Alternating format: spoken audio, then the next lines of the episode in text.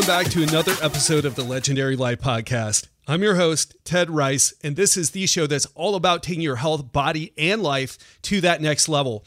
Today is going to be all about your health. I have a functional medicine practitioner, Dr. Ben House, on the show to tell us how to step up our game when it comes to health beyond diet, beyond the basics. And you're going to get a deep dive into the complexity of optimal health. And we'll talk about the difference between conventional medicine and functional medicine and more. Before I get to that and tell you a little bit more about Dr. Ben House, I want to ask you are you a hard gainer? Are you struggling to put on muscle? Are you going into the gym and putting in the effort, but not seeing the results in your body? If the answer is yes, then I want you to check out my new muscle building course. We put this on a teachable platform. It's all video courses with these downloads and a ton of bonuses. If you're someone who is looking to build muscle and you want the fastest way to do that and the most effective and also the safest way to do that, check out my course. Go to legendarylifepodcast.com, click on the store tab, which is a brand new tab on our website. Check out the course read the description of the course, see if it resonates with you. And like I said, if you're someone who's struggling to put on lean muscle mass, this course will help get you there. It's full of some tried and true techniques that I've used for a long time, as well as brand new things, brand new research. By the way, I didn't make this stuff up. I put this together from some of the, learning from some of the best minds on this podcast and from some of the books I'm reading. This stuff works and it works dramatically. Go check it out at legendarylifepodcast.com go to the store, you'll see the muscle building course, click on it, read it, and if it's right for you, download it and let me know. Show me the before and after pictures of your gains. so now on to today's episode. Like I said, Dr. Ben House, he's a functional medicine practitioner. And I want to tell you, I first found out about Dr. Ben House through reading an article on testosterone.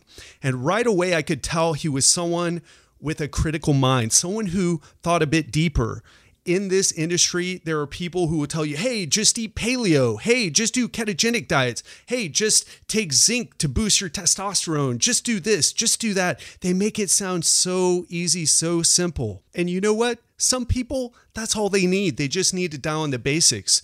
But today you're going to understand why, if you've got things dialed in, if you got your movement down, your sleep down, your stress management down, if you're doing those basics, but yet you're still not feeling good, if you still have some sleep issues, if you still have trouble losing fat, if you still have low sex drive and all these other things, even though you're putting your effort in to eating better and to getting adequate sleep and to exercising enough, Dr. Ben is going to explain to you all the things that can go wrong. And I got him on the show today because he's a guy who teaches people like me so it's a bit deep, but I want you to hang in there. I want you to listen and I want you to learn. And if you're struggling with some health issues and your doctor isn't helping you, and exercise and sleep hygiene and eating a quote unquote healthy diet isn't helping you, I want you to pay close attention because you probably need someone like Dr. Ben House to consult with. Enough talk. Let's get to the interview with Dr. Ben House from Functional Medicine Costa Rica.com. Dr. Ben House, welcome to the Legendary Life Podcast. Thanks for having me. I'm excited to be. Yeah, I found out about you through an article that you wrote on testosterone. Someone shared it, I read it, and I immediately saw that you were someone who thought critically about things. And one of the things that I try to do on this podcast, which is probably not a very good business model, Ben, but I want to figure out like, okay, what are all those nuances, right? We have so many people who are saying, hey, just eat paleo, which I know you have a lot of opinions about, or just do low carb, or just do high intensity interval training, or just do five by five. People love these simple solutions, but you, a lot of times it doesn't work for people. A lot of times it didn't work for me and my clients and I had to think a little bit deeper and I saw that reflected in in that article that you wrote and also all the articles that I've read since then. So really excited to get into this interview with you. Yeah, I think that's it's one of the problems in our industry, right? Is like when anything's like super complex, we just automatically like to simplify it, and that that's maybe it's dangerous in my mind, but it tends to just be a human tendency, and so I'm always after. I think the simple side of complexity is important, but we have to. We can't just throw the complexity out. we gotta we gotta have some respect for it, and so that that's where I like to live. Yeah, very cool. And Ben, I'd love for you to. Uh, we've got a lot to cover today. I know this is going to be a, just an amazing conversation on longevity, on testosterone, on how to be our best as we get older. But I want people to know where you're coming from. So you got a PhD in nutrition, but then you made a switch and you were thinking about going to medical school, and you are a doctor, right? But you made this switch into functional medicine. I'd love to hear a little bit about how that happened for you, why you made the switch, and then what functional medicine is for someone who is maybe listening to this podcast and haven't heard some of the others where we talked about this stuff? Because man i want to promote functional medicine. I believe it's so important. Yes so i got my phd in nutrition from ut austin and before that i was accepted to medical school and i rescinded because my dad got really really sick and so he was like in the medical model on like every painkiller known to man. He had uh, his gallbladder removed, 10 inches of his colon removed. And so I like just seeing him go through that process and having my godfather's a dentist and he was like, Hey, don't do it. You're going to accrue. If you're not crazy about the, the profession, don't accrue like $200,000 worth of debt so that you're married to that profession. Right that really hit me because I was on the fence. And so then I just started applying to other, like my, I love nutrition, right? And so I was on kind of a walkabout when I was, mm, I was 20 at the time. And I was in Boulder just sitting at a Zen center. And I talked, this guy, I don't know how it even got started, but I told him about my dad and he recommended this book. Breaking the Vicious Cycle, and it's it's basically paleo, but you make your own yogurt. And so I gave my dad the book, he started making his own yogurt. He immediately cut out all grains, and he was symptom free in three days. And I was just like, "Holy shit, this is it! Like this is." And obviously, like that's the simple side, right? Then then I mm. started as a 20 year old. I'm like, "Oh, everybody needs this." And if you don't eat like this, you're wrong. But I was wrong. So then I luckily, man, getting into UT was just a, it was a it was probably one of the craziest things I've ever done. They have a 0.1% acceptance rate. And I didn't get in my first time around. and then they called, they actually gave me, it was like, it was like January and I didn't get in. I like went into a master's program and then they called me in January. There was like, hey, can you submit your application again? And so I submitted my application again for that next fall. And within 24 hours, they got back to me and I was one of four in my class. Wow. Uh, yeah, yeah. That's so excellent. it was just, yeah, it was crazy. Just a crazy, just to be able to run a metabolic trial and just to be able to live in that world was was an honor. But like anything, like academia, I knew right away like I didn't want to live in that that realm. I worked in the private sector and I knew that was where I was going to go. Even my mentor, my graduate advisor, was like, "There's no way you're going to work in academia. Like I'm not even going to push you to do a post because it was just too slow, right? Like you think about so from a conventional medicine realm, you, we can debate whether this is good or bad, and I think everything is contextual. But so it takes some RCTs, right? They can take 20 years. Like if you're following people for a really long time, they can take a they can incredible amount of time. So, but let's just take a two-year randomized control trial, maybe looking at some whatever, we maybe testosterone, something like that. And so we have they run the trial, and then they have to get the data published. So they have to first they have to try to get funding, right? So mm-hmm. there's there's like three to four years. Then you run a study, that's two. Then you spend two years in publication. Now you're already like eight to ten years behind. And then it takes 17 years to get that information to clinic. Yeah. You're looking at, and so a lot of people in the testosterone world, they like to fault these guys who are 50 to 60, and they're they're practicing cookbook medicine from the 80s. But I'm like, hey, this is what they know. There's no re- like, you may not be able to teach an old dog new tricks at this point. And so they're dangerous. They only have one tool and they like to use it. And so we need to, as men, we need to be super educated about that. And that's that's why I write so many articles about testosterone because once you go on TRT, you can't come. Most likely, you can't come back, especially if you go on a long time because the research on TRT is pretty solid, right? Like long term, we've been fed a, a, really bad story about testosterone and anabolics, and it all has to do with baseball, and it's really unfortunate, super unfortunate. Like Barry Bonds and Sammy and Mark McGwire kind of screwed it up for us. There's this huge like American thing against cheating, and it's it's gonna be really, really, really. It's gonna be so exciting to see what happens because in China they just changed people's genomes. They just literally changed someone's SNPs, right? And for, so for testosterone, or are you no, talking like, about for athletes, or? Yeah. So what happens? So right now we're always we're trying to like the OTC is like like no DHEA. All they have all these things that you can't take. Right. There's all these banned substances list. But what happens when we start modifying humans at the genetic level? Like, mm. what are you gonna do then, bro?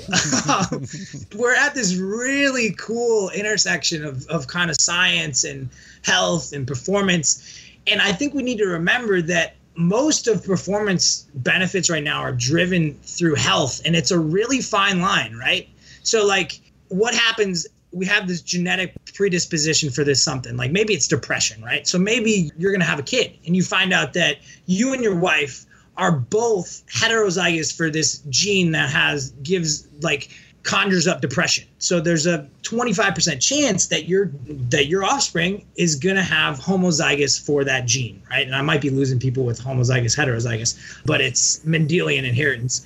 And so now what if you could see that genome and you could change it in utero?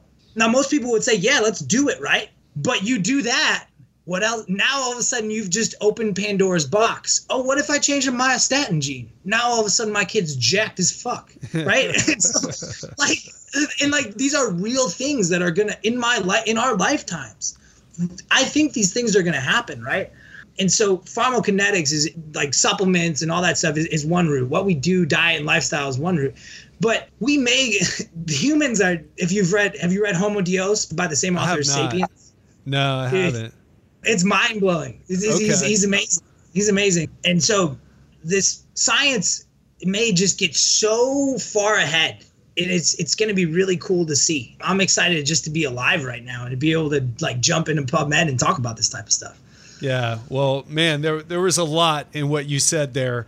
I want to rewind a little bit though, because yeah. the myostatin genes and the Mendelian inheritance, and uh, yeah, and uh, we can unpack some of that for people so they understand in case they weren't geeking out in biology classes like you and I were.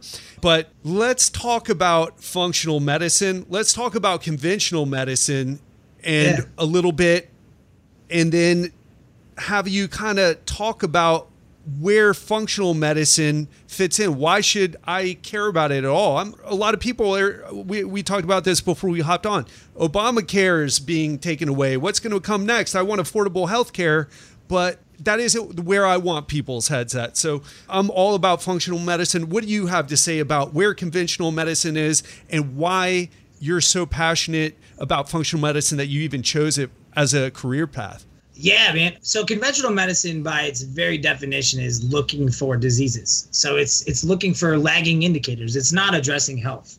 And so I, I will be completely honest that I'm not enamored with the term functional medicine. There's a lot. I it's both good. There's a dark side to it right now, and that's people that are not being evidence based. And, and so there's good and bad people in every realm, right? There's, yeah, and, your and chakras are rotating in the opposite direction. So that's why you have uh, cancer, right?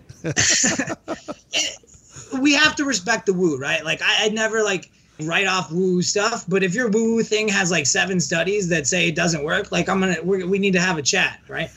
Uh, Good point. and also one of the the biggest errors in functional medicine is an error of omission, right? So I think you have a vitamin B6 deficiency when you really have, you know, like cancer, right? So something something bad, right? Your white blood cells are 2.9 and I'm like, "Oh, well, I'll give you some zinc and some glutamine."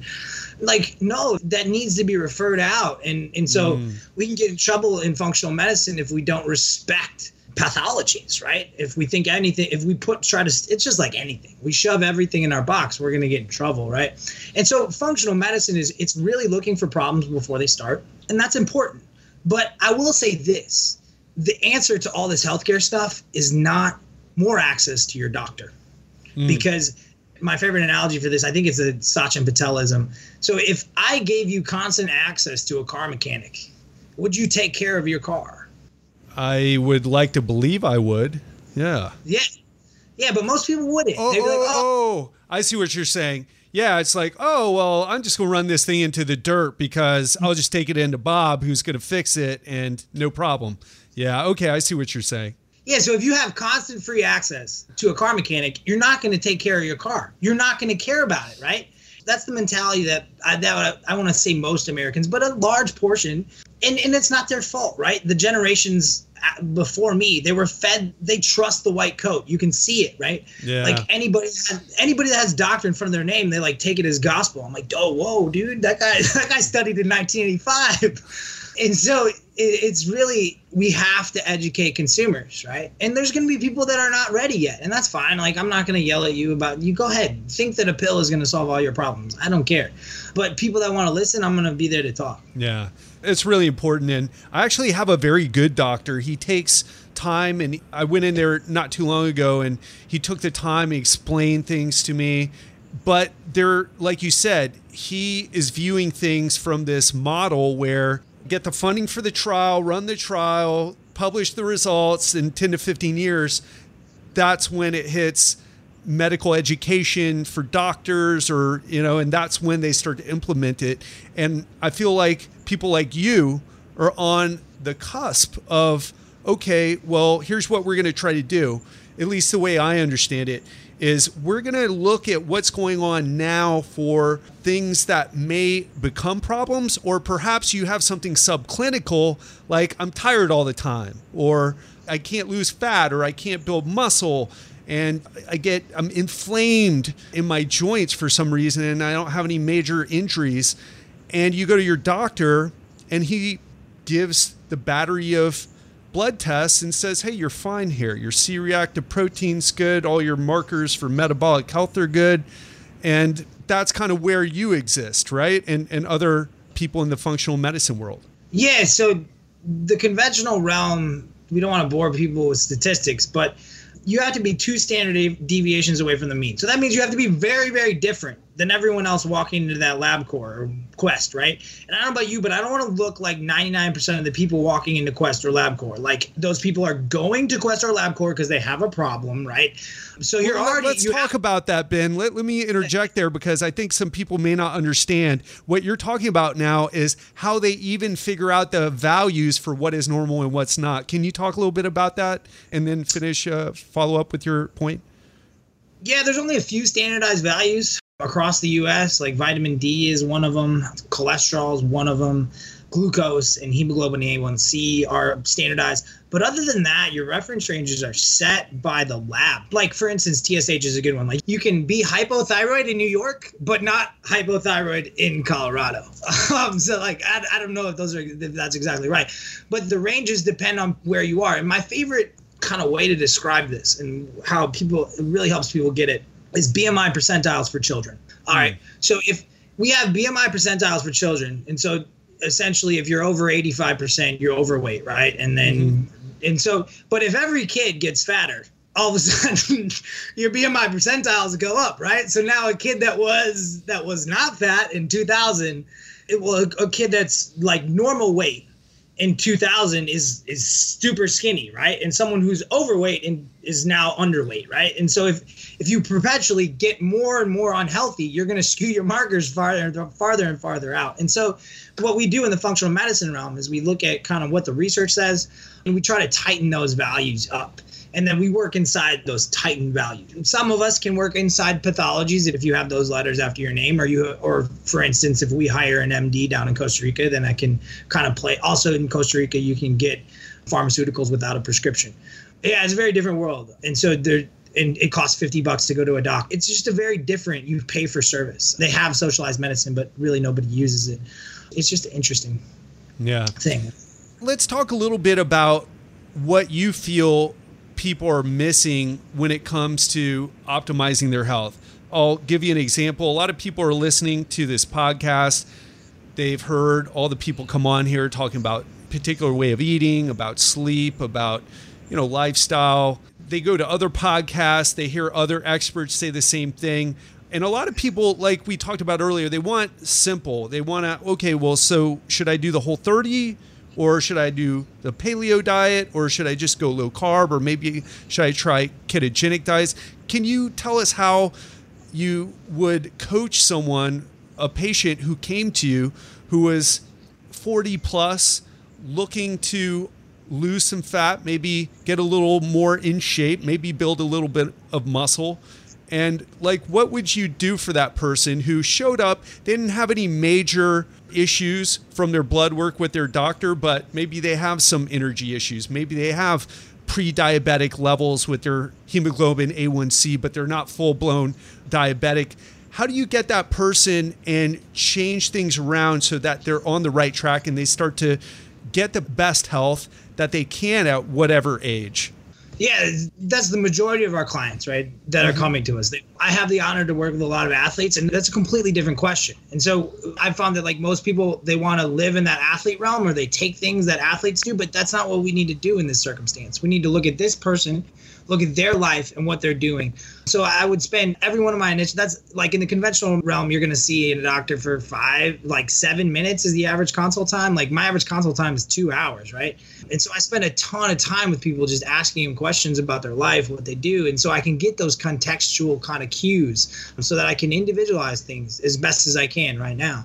And so for that man, one of my tenants is I'd never want to pay to watch chaos like if, if someone's not sleeping if someone's eating like one serving of vegetables a day they get like 4000 steps a day. Like i don't really care what your lab work looks like. Yeah like yeah cool you could like even if your lab work comes back great i've just really kind of I've bolstered up those habits, right? Like, look, you can do this. You don't even look that bad, right? And so uh, getting lab work is really, really important, but we have to always, it's just objective data. And so what I would do is I would, obviously, most people who are 20 pounds overweight, their lab work's not to be perfect. So if you live that lifestyle, we have to change it. So you have to sleep.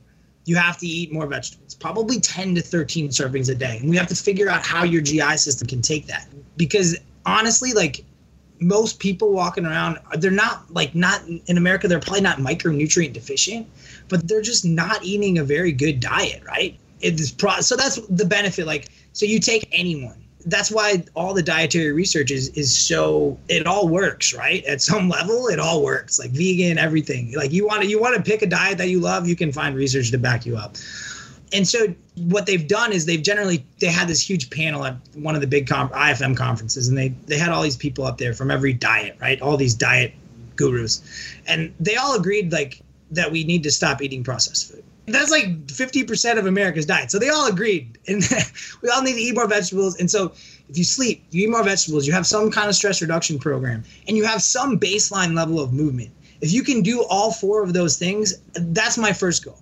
You have to show me that you can master the fundamentals. I might give you some supplements to to help you out, right? But it, if you can't master those fundamental principles of health, you know, I'm just trying to put wheels back on a car that's moving, and I'm not really going to be able to fix it, right? Does that does that help you out? we need to master the fundamentals and and what you're saying is that even if you show up to your doctor and he's like well you're in perfect health i mean you should lose those 10 or 15 pounds you should lose some weight right not even lose fat, usually it's weight, whatever that means. Eat, eat less, move more. Thanks, thanks, yeah, buddy. Eat, ma- eat less, move more. But you're saying, hey, instead of using that standard, I mean, it's good to have your blood work, but hold yourself to a more functional standard, if you will? Are you getting your 10,000 steps? Are you getting at least seven hours of sleep per night? Are you having 10 to 13 servings of vegetables per day? Yeah. Are those the recommendations that you have everybody hit before you start getting deeper with them? Yeah.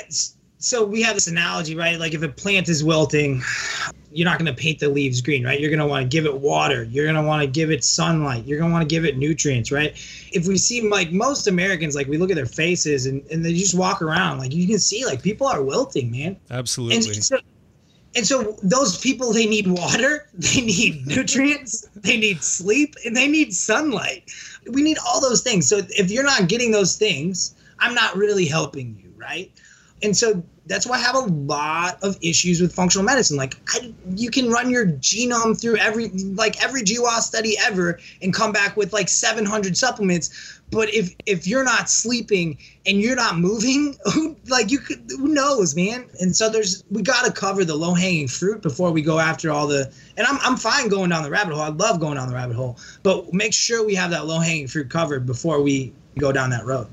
Yeah, and, and most of the people listening to this are obviously on board with that because uh, they get hammered with it all the time for me and all the guests. But it bears repeating because some people are looking for like, oh, maybe I need to take. A, I have low energy. Maybe I need to take some some B12 or something, or maybe I need to try some nootropics. And it's like, well, how much sleep did you get last night? Okay, six hours. Not terrible, but not great either. How about how much sunlight did you get? Oh, you haven't had any all week long because you because you work inside and yeah, fluorescent lamps don't count as sunlight by the way. So, that's a great point. How about we go down let's talk about some things that that are talked about. Let's talk about gut health, let's talk about hormones, let's talk about food intolerances let's talk about each of those things and how you help people dial those in when they do have the basics handled. Yeah, yeah. So if we've got the fundamentals handled and there's still stuff going on, like that's kind of so that we've changed this person's diet. They're eating, you know, they're not eating any processed food anymore. Most of their diet is whole food. They're sleeping well, right? They have some kind of stress management program. That's a word, bad word like stress management. Maybe it's like stress perception, right? Whatever you want to call it. And so they've they've dialed in those fundamentals and they're and they're still not getting results. And so there's 150 loops. Like this is a this is an estimation by one of the smartest men I men I know, is Brandon Brock of Cerebrum. And so there's about 150 loops in the human body, right? And so as functional medicine doctors, practitioners, whatever you want to call us, we're essentially loop breakers, right? let's kind of zone in on this you know this 40 year old man who's 20 pounds overweight and he has these low testosterone symptoms like he can't gain muscle in the gym maybe he just his mood isn't that good he's kind of a little bit depressed he's not as motivated as he once was which are super common things to get from that age group right and so let's talk about the testosterone loops so micronutrient deficiencies related to testosterone we know vitamin b6 magnesium zinc vitamin A and D, those are all related. If you're deficient in them, you will be low in testosterone, right? And so now, if you're deficient in vitamin D, are you not seeing the sun? Like, what's going on with your circadian rhythms? Testosterone is a circadian rhythm hormone. So, none of those are probably just a pill, right? If your zinc is low, what's going on with your immune system? Is your immune system just churning through zinc? What's going on with your stomach acid? Do you not have the ability to absorb zinc through your digestive system, right? can you not activate B6 because you don't have other B vitamins, right? It's that complexity, right? And so even with micronutrients, it gets complicated. Now you throw in the fact that stress, it really does a number on that hypothalamic pituitary and gonadal axis. So essentially our brain talking to our testicles. So stress inhibits that at the level of the brain and at the level of testicles. Now you need thyroid hormone to even have the testicles uptake to cholesterol to make testosterone. So there's so many loops in play for a man and testosterone that to not really give those loops credence, it's a crime in my life. So if, so if you have a, a guy who's 20 pounds overweight, just the fact that they have that much adipose tissue that is essentially an estrogen factory is a giant red light. Can you have that guy lose 15 pounds of adipose tissue? And then what happens to their testosterone? Right? Instead of having a low testosterone, sometimes you can't break that loop, right? So sometimes that won't break it. So, but you can. So here's kind of a good example. The Journal of Endocrinology says that we this is the journal that endocrinologists and those TRT docs are supposed to read. We should use lifestyle modifications before we use drugs.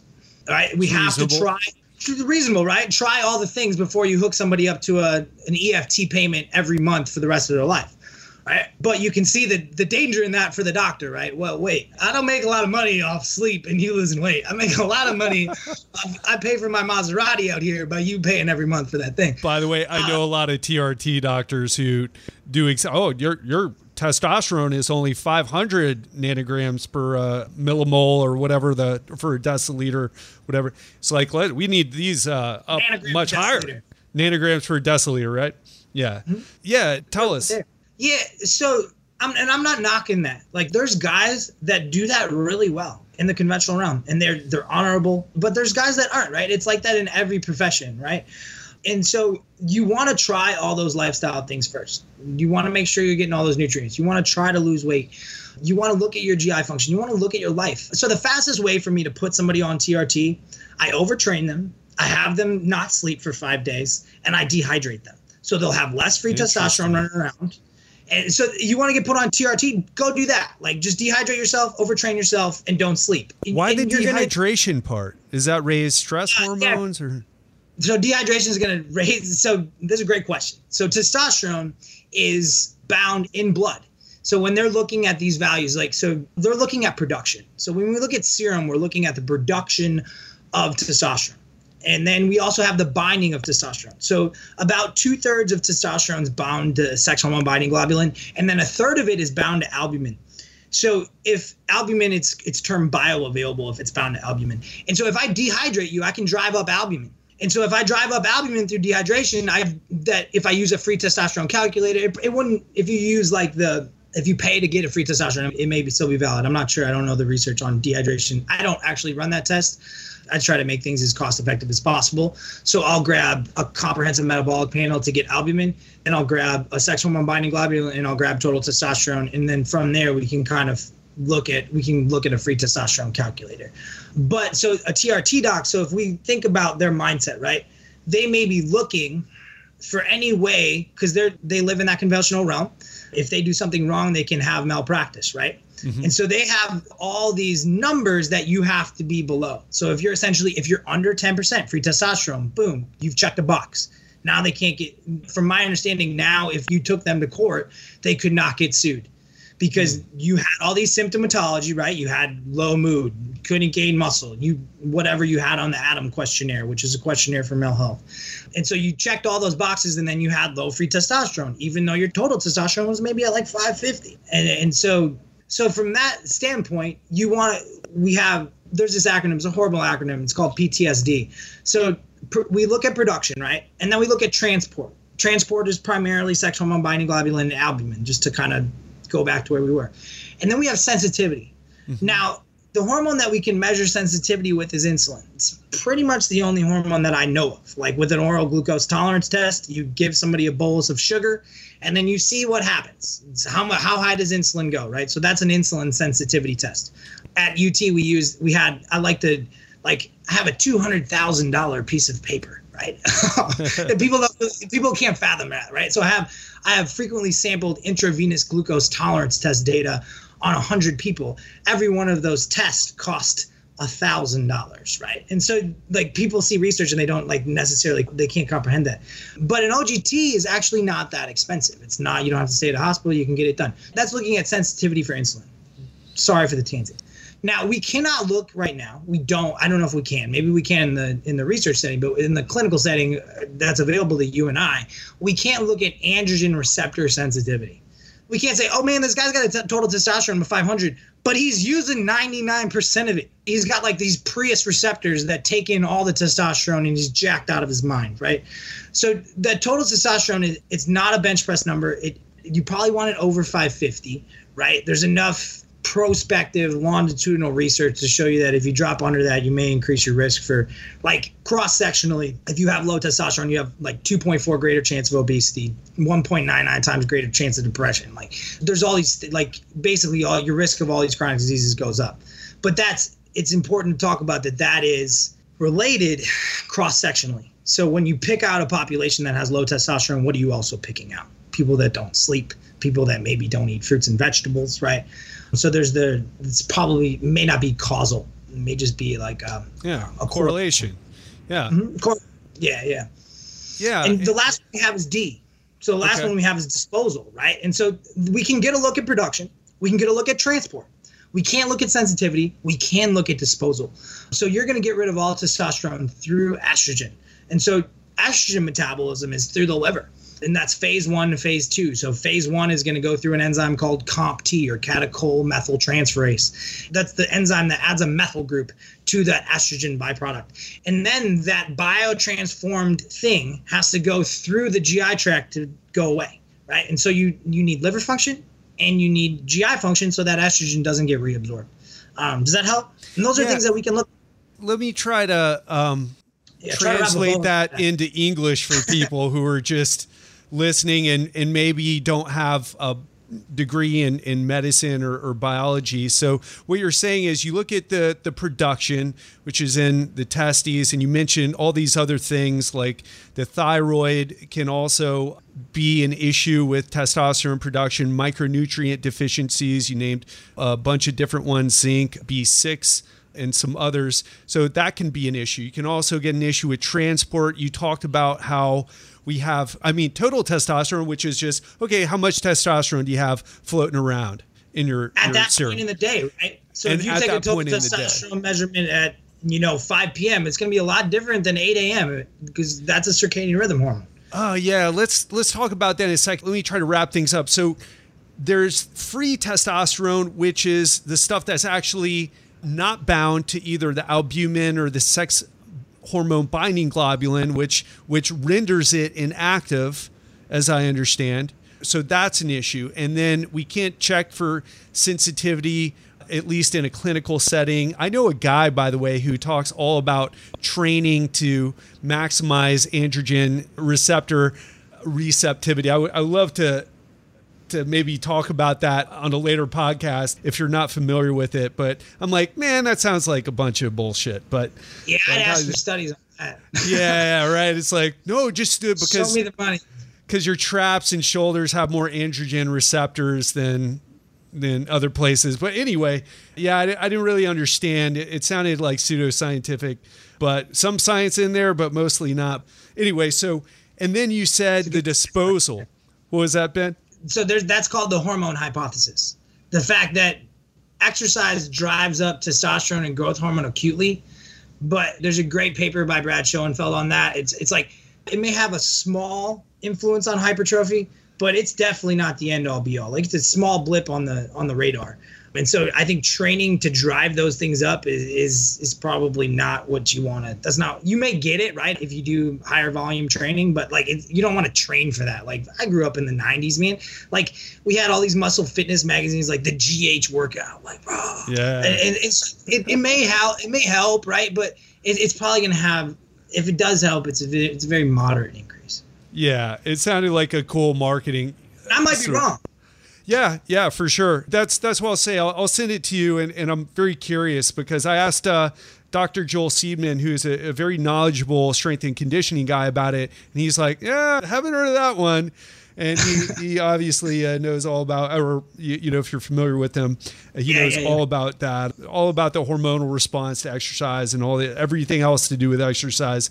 So, yeah, you know what? Let's shift the conversation a little bit because I want to make this practical for people as well let's focus on the things that we can do. So we've talked about sleep and getting some movement and not overdoing. You mentioned if you wanted to trash testosterone levels, you would dehydrate someone, you would over exercise them, and you would sleep deprive them. So based on that, you know what you need to do to kind of optimize levels, right? Get sleep, drink enough water, and work out, but not too much.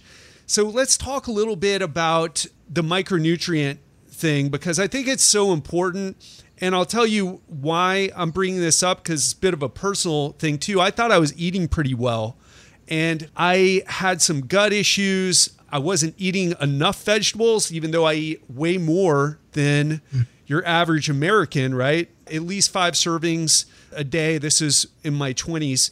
And then I started to figure out I'm not feeling so good based on what I'm doing. Something must be wrong. Can you talk a little bit about what people can do to make sure they're getting the right nutrition and also absorbing it because gut problems are, are everywhere. I mean, how do you fix those things without seeing someone like you, Ben? Yeah, when we think about the micronutrient, there's not a, I'll kind of repeat Brian Walsh here like I'm very skeptical of SpectraCell, NutrEvals, all the shotgun kind of assays for micronutrient. I just don't see that research, and it's like if you give a lymphocyte vitamin A, does it grow? Like I don't know if that like is respective of the tissue of micronutrients, right? And so we have this other problem in America that people don't necessarily like to talk. So when I, whenever we think micronutrients, I'll, I'll kind of make this practical for people. I'll stop going crazy science. So we have intake, we have absorption, and we have use right? Or we have or we have loss, right? And so the best way to think of this is iron, right? Because so iron, if you're a female, you need a lot of iron because you lose iron every month if you're menstruating, right? So your mm-hmm. intake, the fat, like you want to get anemic, become a vegan and have a heavy menstrual flow. You're going to be depleted in B vitamins, and you're not going to be able to make hemoglobin, and you're not going to be able to carry oxygen real fast. Like, let me tell you, you're going to feel like shit. And so now to absorb iron, so we have intake. So this vegan's intake is low. Now to absorb iron, you need vitamin C, you need hydrochloric acid, and you need intestinal health, right? And you probably don't want any infections in your gut because infections are going to eat iron. Those are all things that can throw off one nutrient, right? That's iron. Now, if we don't understand the complexity of all those nutrients and we just slap, now you can probably take a multivitamin. I, I think multivitamin, like a good source, I use Pure Genomics by Pure Encapsulations. It's, it's well sourced, it's not super heavy handed. And I think we're fine there. But now, intake first. That's what you're kind of like. I was eating this really good diet and I don't feel like I, I feel like I was kind of still not getting the micronutrients I need. Right. Now, we get most of our micronutrients like the best way to think about this is magnesium. So magnesium, like iron, is the central molecule for hemoglobin. Magnesium is a central molecule for chlorophyll. So we get most of our micronutrients from plants. You can get some from beef liver and things like that. Um, if you can get people to eat it, that's because those animals, those those ruminants, they store those nutrients in their livers, right? And so you're you're essentially eating a giant beef vitamin. And so, from a micronutrient standpoint, you want to make sure that you're intaking them. And now the problem is our food supply. So when the normal conventional farm will re-put in three nutrients to allow the plant to grow, but plants need 30 nutrients. So if you do this all the time, if you constantly deplete the nutrient, because we get the nutrients from the soil, right? And so mm-hmm. if our soil is depleted of nutrients, our food is depleted of nutrients, right? And so how accurate is our food database even for those micronutrients? It's we know that it's going to depend on where you get your food how long it's transported right? And so it's not a simple answer. It's never going to be in our current food climate. And so that's why i, I do use a multivitamin. So i kind of cover i want to make sure that people aren't deficient in anything first and foremost. And then i also have this crazy spreadsheet that i've nerded out from. And and so i put people's diet in a spreadsheet and I look at what nutrients are low. Like if you only eat cucumbers, carrots, and red onions, what are you missing? And you don't eat a lot of oysters, like what is your diet naturally deficient in? And because most people are habitual, right? They eat the same Absolutely. shit. Absolutely. And so doing that can be if we you want to get your micronutrients, know where you get your food, eat it locally, and then eat a bunch of different stuff. Eat every time you go to the grocery store, try something that you don't that you don't normally eat. And that's one of the reasons we re- we moved to the rainforest. I get my produce from literally it sounds crazy. I get my produce from a farm delivered to me that is in the cloud forest that like they're they use zero pesticides and they're it's amazing, right? And so that obviously not everyone can do that. Do the best you can. Yeah. That's a great. And man, it makes me want to move to Costa Rica. I was there probably 10 years ago and I had a great time anyway, but you're bringing up a great point. So take a, a multivitamin. You said Pure Genomics uh, makes a good multivitamin. Is that the brand you use? And what's the uh, name of the product? Pure, pure encapsulation. Mm-hmm. Okay. There's a Pure Genomics that I use. So um, there you go for vitamin recommendation. But yeah, you bring up such a great point, and you also made a great point before that, which is we don't really have effective ways of assessing what's optimal. And Ben, do we even know what's optimal, man? I mean, we know what causes rickets or scurvy, and we know the RDA, but what actually is optimal? Does anyone have any clue on that? So, this is something that's really, really important to discuss because we have to remember that nutritional science is very new, right? It's maybe, you know, 50, 100 years old, which is super, it's super new, right? And so we look at the kind of the most controversy is probably vitamin D. And so like you have the the RDA for vitamin like if you're under 30 you're deficient everybody agrees you're deficient, right? But the RDA for the tolerable upper intake is actually really really low by NIH. It's like I think it's 2000 IUs a day. And the Endocrine Society has their tolerable upper intake at 10,000 IUs a day. And they want people to be over 50 nanomoles per deciliter right? So a lot of vitamin D. I might be, I think I got that right, but I might be crucifying that. And so they want a different number. Now you talk to Chris Masterjohn, who is who is in my mind just a vitamin D savant, right? And that guy's like, okay, so if we really understand vitamin D, vitamin D is needed for calcium absorption. If you supplement with vitamin D, you better supplement with all the fat soluble vitamins. You better monitor serum calcium. And you better not think that vitamin D is a substitution for the sun. Mm. And I would implore your listeners to listen to him talk about it because it's it's going to go deep and he's going to lose you a little bit, but but he's amazing in what he knows, and it's always fun to listen to people who are really good at their craft. And so, if we think about vitamin D, and now there's research in the Journal of the International Society of Sports Nutrition just put out this paper in 2005, 2015 by Dahlquist, and it's that if maybe because muscles are loaded with vitamin D receptors, there's a hmm. lot of animal data that if you push above hundred, double, double the Endocrine Society's recommendation, way, way more than Chris Masterjohn is ever going to recommend, you're going to get more of a hypertrophy response. And they found this in animals, right? And so what is the downside of going crazy high in vitamin D? It's that you're going to be deficient in those other fat soluble vitamins and that you could potentially rise serum calcium and you could cause calcification, which you don't want, right? In your and, arteries. Not good. Yeah, yeah, yeah, you don't want a bunch of calcium coming around, right?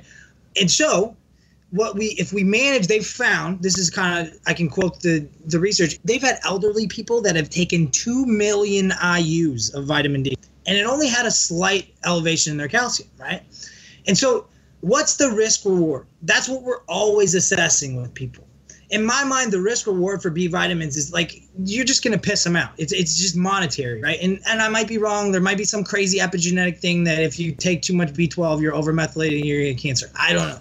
Like that like the, the complexity like one of the things is like if you're not most of us are probably going to be wrong right? The point of science and, and this is like where i get really mad at functional medicine people who don't have like a they're not rooted in science like your goal is not to prove anything like i don't care i don't want you to prove your cookbook methodologies i don't give a shit right your goal is not to prove anything your goal is to disprove yourself Mm. And I, I think that's where the, one of the biggest dangers in the functional medicine is you have to tr- constantly try to disprove yourself and basically Bruce Lee yourself. Like what's really working?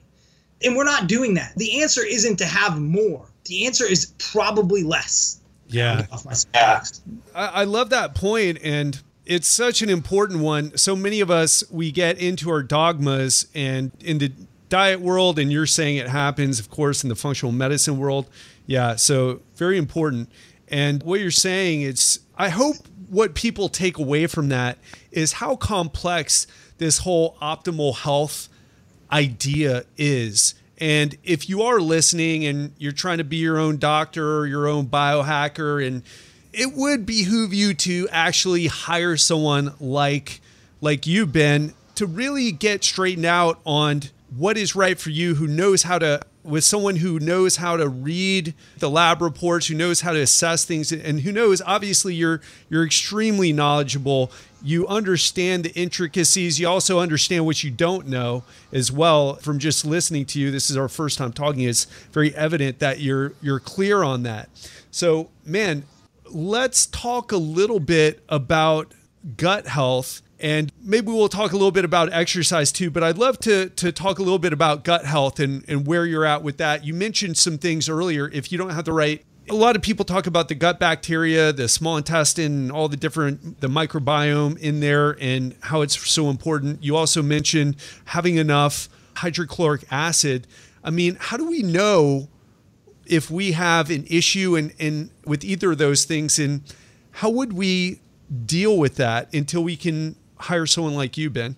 Yeah, most people that I've found have digestive issues. Most humans have digestive issues. This is unfortunate, right? Because if your dog has diarrhea, you immediately take it to the vet. But like I've had clients who've I've had like really, really high end athletes who've had diarrhea for like 10 years. I'm like, you didn't think that was a problem? 10 um, years so, every day? Yeah, like, like every meal? Wow. Consistently, dude. It's common. I think like you take enough NO-Xplode, like you're gonna move things through the track. And I think we've all been there, and I've been there. I've screwed up more than everybody. And so, and I'll, I'll be the first to admit that. And so, GI health to me, it comes one thing, one thing where a lot of functional medicine practitioners don't want to go is is the brain, because you think the microbiome is complex, you think genetics is complex. You start getting into the brain and like the basal ganglia, the cerebellum. Like the cerebellum has more neurons than the, the entire cortex, right? Like this, you, like Did people, you that. talk. So that's how important human movement is. Like the master calibrator of your movement has more neurons than your brain, right? And most of the things that are, most of the information coming in there is coming in, not going out. So Hmm. movement literally turns on your brain. Now, the brain turns on digestion. So chewing feeds back on cranial 5, which is the vagal nerve, and stimulates the digestive process. So if you're running around like a chicken with your head cut off, you're not going to be able to digest your food. Like you're not going to secrete pancreatic enzymes. You're not going to make HCl very well, right? So there's the first thing. Like you're So stressed you're out of your saying over exercise, running around without your head cut off. You you mean overstressed or over being exercise? sympathetic. Okay. Like However, it's causing it. Too much caffeine. Okay. So humans are designed to live. The polyvagal theory is a great book for your people to pick up. We're designed to live in a parasympathetic state, which is essentially rest and digest. The majority of the human time, if you watch primates and other great apes, like they're not running from tigers all the time. Most of the time, just like honestly, chimps are either eating or grooming themselves. And then we look at most humans' lives. They don't touch each other, and we're constantly on our phones, right? So I, we're so far away from how human beings should should live, right? And so most of our lives are supposed to be parasympathetic, and that's going to allow us to digest food. Because being parasympathetic is going to bring blood flow to your GI tract, and it's, it's going to allow you to secrete digestive enzymes. When you go to train, you're anytime you go over 60% VO2 max, you're gonna gonna go sympathetic mm-hmm. and you're gonna move you're gonna move blood to your working muscles in your lungs in your heart and you should because that's what your body wants to do. It doesn't care about digesting food. It doesn't care about making testosterone. It doesn't care about all the things. It wants to do the it's the body's running from a tiger, even though it's wa- uh yeah a barbell. and that's not bad. And that's not bad. We you cannot be running from a tiger all the time. That's a recipe for disaster. So that's square one. And we know that if you're stressed out of your mind your secretory IgA and your GI tract is going to go down. Secretory IgA is like your first line of defense. Dogs have thousands of times more secretory IgA. That's why they can sniff each other's butts and, and eat poop and be okay, whereas we would get really sick. And so we don't have as much secretory IgA. So if you think about someone who's who's stressed out of their mind, right? Now they've just opened themselves up to kind of opportunistic type infections. And so now if you don't fix that, if you give somebody an antibiotic, did you really fix that person? No, not at all. Same thing in the functional medicine world. You gave them some digestive enzymes. Same thing. right. Right. You're you, now you're just using a supplement instead of a pill. So you want to you want to maximize digestion. Chew your food 30 times. Relax. Have food with others. Be, eat slower. Most guys eat like snakes. We just shovel shit in, right? um, be mindful of your food. Mindfulness is probably always the answer. If you're more mindful of your life, if you cook your food, you're going to spend more time with it. You're going to enjoy it. You're going to have the sense of gratitude. There's no easy answer for digestion. It is basically it's it equals our entire life is going to be that's what our digestion is like your microbiome you are the wolf that you feed you eat a bunch of vegetables and good food you're going to have a good microbiome fastest way to change your microbiome is to eat change your diet i put you in a different time zone with a different diet your microbiome changes yeah so you said so much there so important and it's interesting that you emphasize stress as the biggest that was an aha moment for me. That was an epiphany for me a little bit because i'm thinking okay well what do i do i take some glutamine and some digestive enzymes and a probiotic or a prebiotic? And and you're saying well if you're living this fucked up crazy stressed out life damage control is the best that you can hope for. And, you live in uh, new York city am i wrong you live in I'm in Miami Beach, which seem you think, oh, Oh, Miami yeah. Beach, oh, it's stressful here. It's like not as bad as New York, but it's stressful here. okay i fucked that up uh, What, what's that? Not that, yeah. So I, I don't know, like a human being in a city. I don't know, man. I just, I just don't know. I don't know if we can do it. Like you don't see the horizon. You're gonna have to be pretty cognizant of of what you need to do. You're gonna have to like breathe around. You're gonna have to make an effort to change your life because the American society right now is so plugged in, right? Everybody's the hustle is real, man. And so you can't be on the hustle when you're trying to eat your food. Just look at Gary Vee. That guy looks like he's dying fast. Um, We love Gary, but yeah, he uh dude, dude, He he's amazing, right? He's amazing at what he does. But someone needs to tell him, "Hey, man, slow down." Maybe I'm wrong. Maybe I'm wrong. But uh, to me, it's If you want to digest your food, you got to slow down a little bit. Another thing to think about is like we're on the verge of like Pottenger cats, which is if you train kids, you're almost losing your mind right now because the, so the third generation of pot like once you the first generation of micronutrient deficient animals isn't that bad. Second generation they start seeing some stupid shit. The third generation those cats can't detach their claws. They're real they mm. can't procreate. They're really screwed up. So you look at when our food supply started changing now we're, we're getting three generations away from that. And you're starting to see some kids like if you train kids you know what i'm talking about they can't move they're hooked to their phones and it's a sad state of affairs and we need to do something for those people. And that's why i'm so passionate about what i do is because we have to get people better. Because otherwise we're screwed man. Yeah, you mentioned Pottenger's cats, and for anyone who isn't listening, there was a study done where this guy fed the cats what milk and sugar or something like that. He fed them yeah can can you their normal diet of raw food? Yeah, he fed them the normal the cats the normal diet of raw food, and then he fed them the a, essentially a micronutrient deficient diet, and he looked at what happened over generations with those cats. Which you obviously progressively got worse. And what is that? Mm-hmm. An epigenetic phenomenon? Yeah, that would most likely be an epigenetic phenomenon. Like the agouti mice is probably the best epigenetic. So the agouti gene is it makes it's um, this is research by Randy Jirtle. It's kind of seminal research in the epigenetics field. They gave the pregnant mice with the agouti gene, they gave them genistein, which is a soy isoflavin, and then those fat mice were no longer fat. So they, they were supposed to be fat from they were supposed to be white and fat from an agouti gene, but then they weren't. And it was actually like dose dependent as well. So like and so the same thing could happen if you're deficient in micronutrients. The best one don't want to go down like a methylation rabbit hole, but like methylation methylation turns genes on and off, right? And so if you're deficient in folic acid, this was a great thing, right? In the early 90s, we stopped all these neural tube defects because neural tube defects are related to a folate deficiency. So now what happens when you're deficient in like 17 things mm. for three generations? Yeah and you don't breastfeed question. Kid. Yeah, and they're hooked on their phone, and they don't. Right, they're tr- even Kids if you try so much more sleep. Kids need like 11 hours of sleep. They need to be in bed, and now they got to go to school at like 7 a.m. Right? They're constantly sleep deprived. Any constantly. Fastest yeah. way, Stanford research, fastest way to get a college athlete better, make them sleep two more hours. What was the research there? Like, there's, could be wrong on the numbers 70% increase in performance from two hours more in bed. They didn't even tell them to sleep. They were like, dude, just stay in bed for two mm. more hours. So stay in so, bed for two more hours. It wasn't tweaking their periodization program or taking a supplement or following a particular diet. It was just sleeping two hours or more, or not even sleeping, just spending two hours more in bed, relaxing. Yeah, very interesting. Yeah. Well, Ben, man, we've been at this for an hour, and I got to say, my mind is a bit blown. You are a wealth of knowledge. You're obviously very well studied on all this stuff, and you understand you understand this health, this optimal health question in, deep detail. You have a very deep knowledge about it, and I, I appreciate and respect you for that. I want to wrap things up. I think we'll have to have you back on to talk a little bit more in depth about some of these things maybe perhaps explain maybe stick to maybe just one thing but i really had a good time. Well I, it was awesome. yeah yeah, yeah yeah. It, it, was awesome and it's always fun speaking to someone like yourself for the first time. It, so many it brings up so many more questions than it answers usually which is great.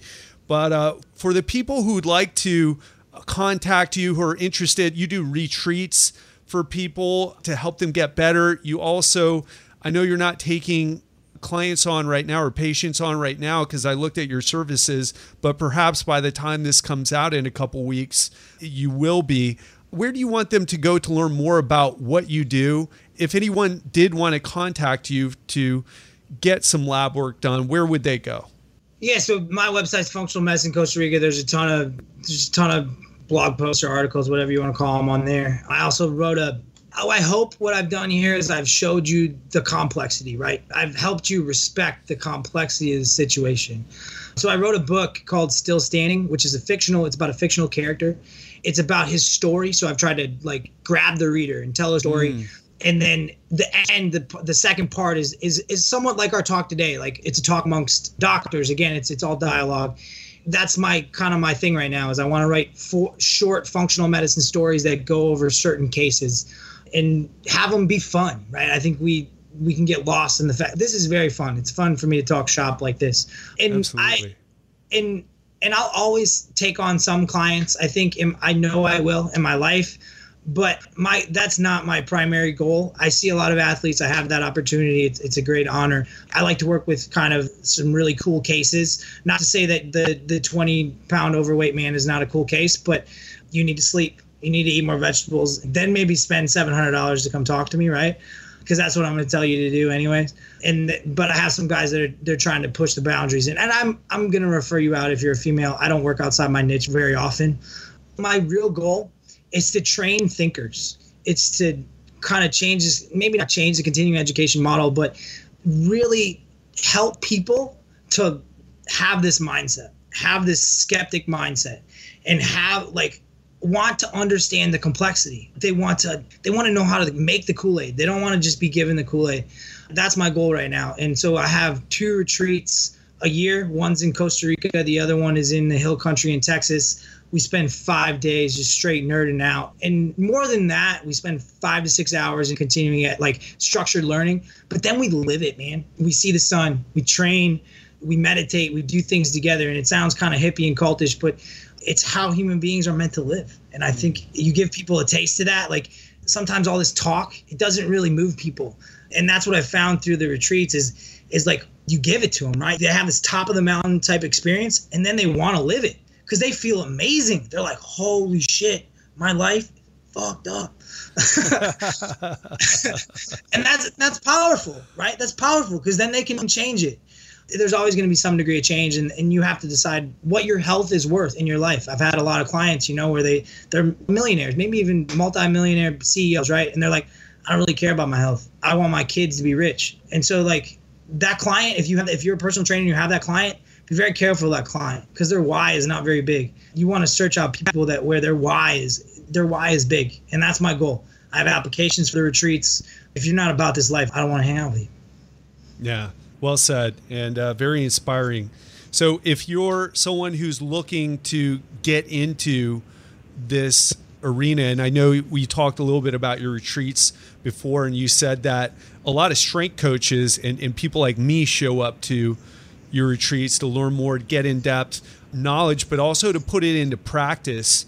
So if you're listening and that sounds right for you, definitely check out what Dr. Ben House has going on at functionalmedicinecostarica.com.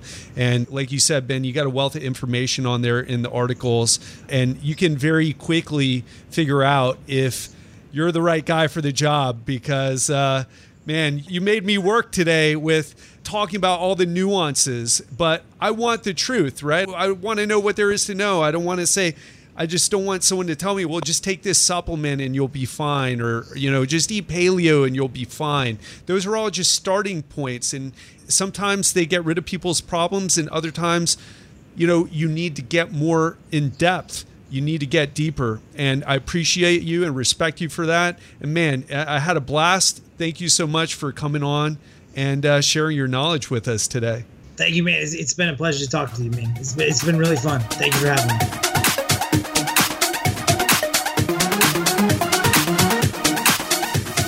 I know that was a long interview and pretty complex, but I hope you have taken away the appreciation of how nuanced health can be and how nobody really knows what optimal health is. And here, I'm going to leave you with one big takeaway. And that takeaway is if you're trying to be your own doctor, if you're trying to diagnose yourself, if you're trying different supplements to see what works, to see what doesn't, you're fooling yourself. You should hire someone like Dr. Ben or Dr. Brian or any of the great functional medicine guys who come on here, or any of the doctors who I've had on here who can help you. He can go a bit deeper and solve that problem. But if this went way over your head, understand that you are not equipped to treat yourself. And I include myself in that as much as I know. I need to talk with someone like Ben to help me. And I do consult with people like that whenever I have a problem that isn't being solved. So I hope that was the big takeaway for me. I can't wait to learn more. Make sure you go check out Dr. Ben's website at functionalmedicinecostarica.com. And again, make sure you check out my muscle building course. If you're someone struggling to put on lean muscle mass, if you're a quote unquote hard gainer, if you're working out in the gym but not seeing results from all your effort, check out legendarylifepodcast.com. Click on the store, read about the muscle building course. Just click on the tab. It'll tell you about what it is and who it's for. And if it resonates with you, I want you to try it out. And again, show me your before and after pictures. Nutrition is the limiting factor for so many people. And I go into nutrition, sleep, lifestyle, and more in this course. And it not only helps you build mass, but it also helps promote your health. That's how I've got Make sure you check it out if you're looking to build lean muscle mass. And I will speak with you soon.